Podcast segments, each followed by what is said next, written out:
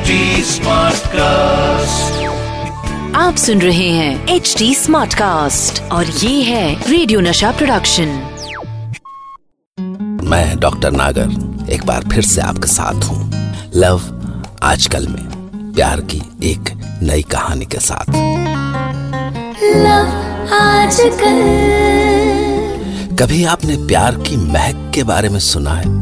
अगर आपने उसे कभी महसूस करने की कोशिश की हो तो अपने प्यार की महक, उसकी छुअन, उसका जायका, इन सबको ज़रूर महसूस किया होगा। महक, छुअन और जायका। आप सोच रहे होंगे कि मैं कैसी बहकी बहकी बातें कर रहा हूँ। अच्छा एक बात बताइए, क्या कभी आपने प्यार में तड़के या छौंक के बारे में सुना है? हाँ भाई, प्यार में छौंक लगाना बहुत ज़रूरी है, नहीं तो टेस्ट कैसे आएगा लव स्टोरी में? आई एम नॉट जोकिंग कुछ लव स्टोरीज में टेस्ट मैटर्स द मोस्ट आपने शायद सुना होगा, कुछ दिलों का रास्ता पेट से होकर जाता है।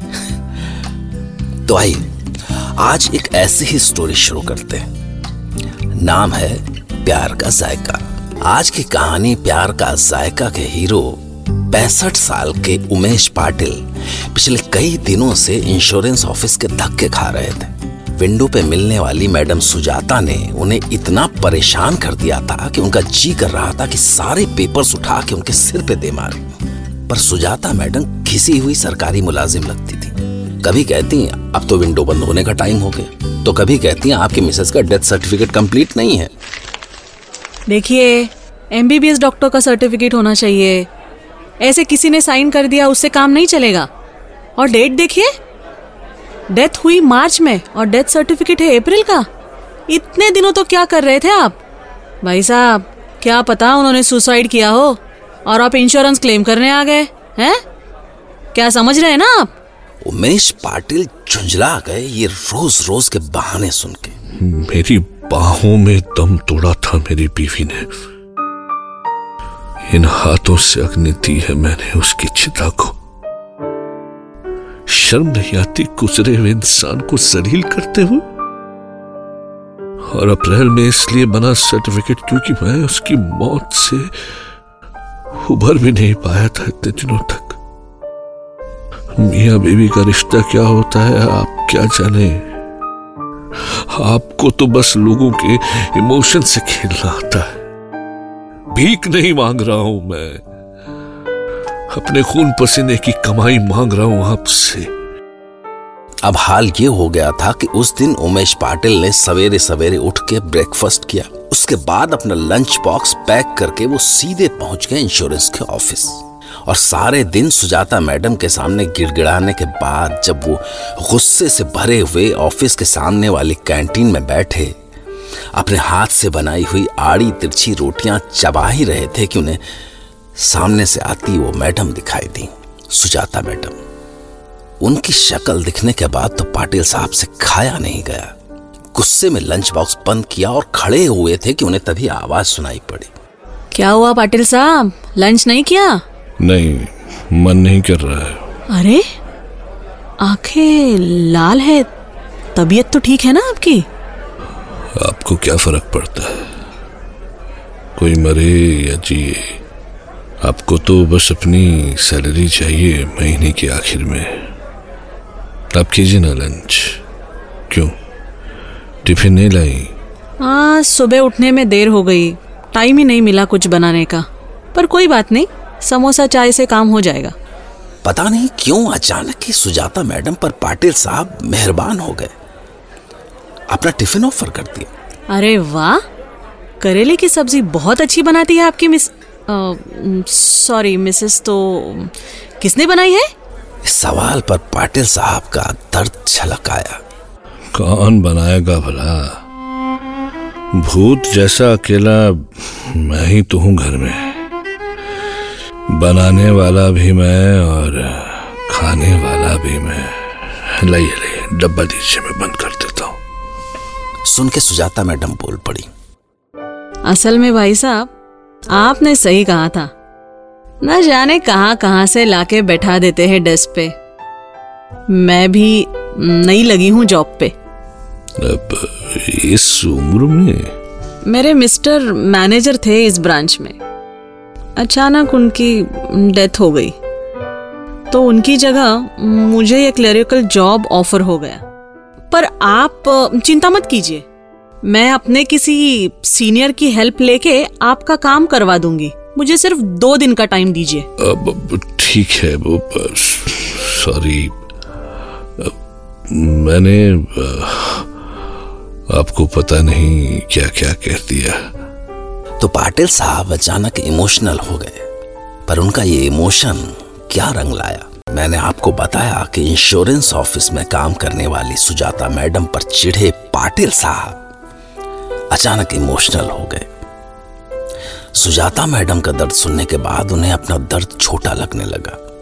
बचपन की उम्र में नया काम सीखना और ऊपर से सेंट्रल गवर्नमेंट में अंग्रेज़ी में ही आती हैं सारी अर्जियाँ। जो औरत ज़िंदगी भर घर में रही हो, अचानक उसका ऑफ़िस जाना ही बहुत बड़ी बात है और फिर इंश्योरेंस जैसा मुश्किल काम। पाटिल साहब बिना कुछ सोचे समझे ही बोल पड़े।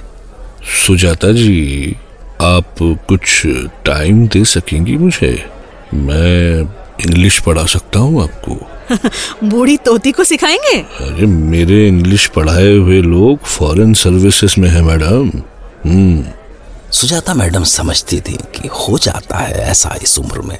ज़िंदगी इतनी सीरियस हो जाती है कि मज़ाक भी सीरियस लगने लगता है। अच्छा बताइए कहाँ है आपका घर? मैं आ जाया करूँगा पढ़ाने के लिए। सुन के सुजाता मैडम सकपका गई।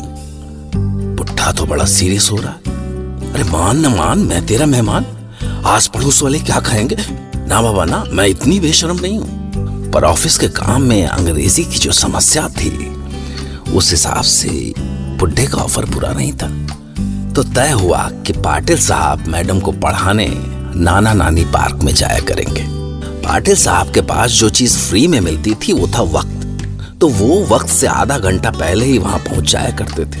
और जिस शाम को मैडम देर से आती या जल्दी जाने को कहती कि अंधेरा होने लगा है, अब जाना चाहिए तो पाटिल साहब पुराने जमाने के आशिकों की तरह दो मिनट दो मिनट कह के उन्हें रुकने की जिद किया करते। इंश्योरेंस का काम तो मैडम ने काफ़ी पहले कर दिया था, पर पाटिल साहब अब भी खुशी खुशी उस काम की फ़ीस चुका रहे थे। अब पाटिल साहब को शुगर थी तो हर दो तीन घंटे में उन्हें कुछ खाना होता था। तो वो टिफ़िन साथ में लेकर आया करते थे। अब मास्टर जी फ्री में पढ़ा रहे थे तो इतना तो बनता था कि सुजाता मैडम भी उनसे जिद करके टिफ़िन बना के ले आती। सो वो भी पार्क में टिफ़िन लाने लगी। पर इन दोनों टिफ़िन का कॉम्बिनेशन बड़ा डेडली था। पाटिल साहब जैसी सब्ज़ियाँ मैडम सुजाता नहीं बना सकती थी। और सुजाता मैडम के हाथों जैसी नर्म नर्म फूल सी हल्की चपातियाँ। तो पाटिल साहब सात जन्म लेके भी बनाने की नहीं सोच सकते थे। तो बस, दोनों में एक अनकहा सा समझौता हो गया।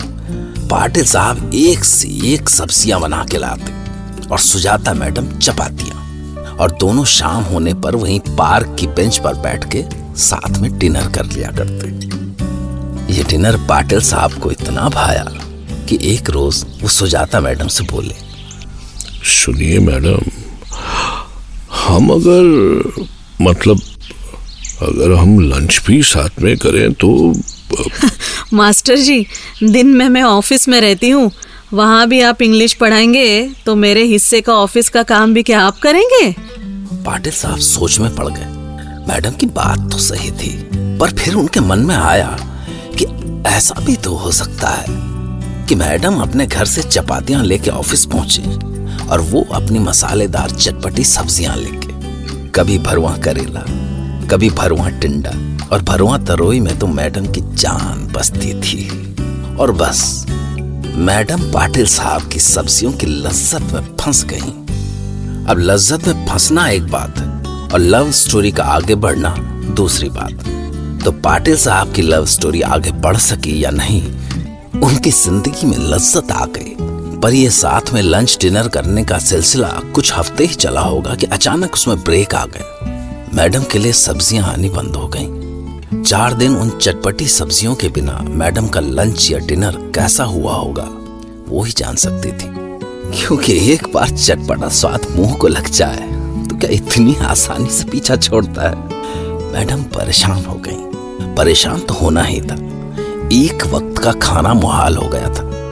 वो सोचने लगे कि ये बुढ़ा लत लगा के कहाँ गायब हो गया। उन्होंने एक बार बात बात में ही मास्टर जी से सुना था कि वो कहीं गोरे गाँव में रहते हैं। हाँ सब कुछ के पास।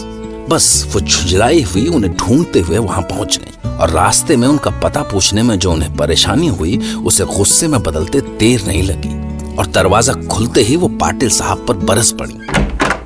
कहा थे इतने दिन? कितने दिन आपके भरोसे वहाँ पार्क में बैठे इंतज़ार करती रही? ऑफ़िस में आधा अधूरा लंच लेके गई। पता है इस उम्र में क्या हाल होता है मेरे बीपी का? बिना खाए? आपसे मेरे बच्चे अच्छे हैं। कम से कम बता के तो चले गए कि आप कभी लौट के नहीं आएँगे। जिस पे भरोसा करो वही साथ छोड़ जाता है। क्या फ़र्क है आप में और उनमें? तबीयत खराब थी। तबीयत खराब थी तो क्या सोचा था? मैं आपको देखने आऊँगी? कि ज़िंदा हो या मर गए?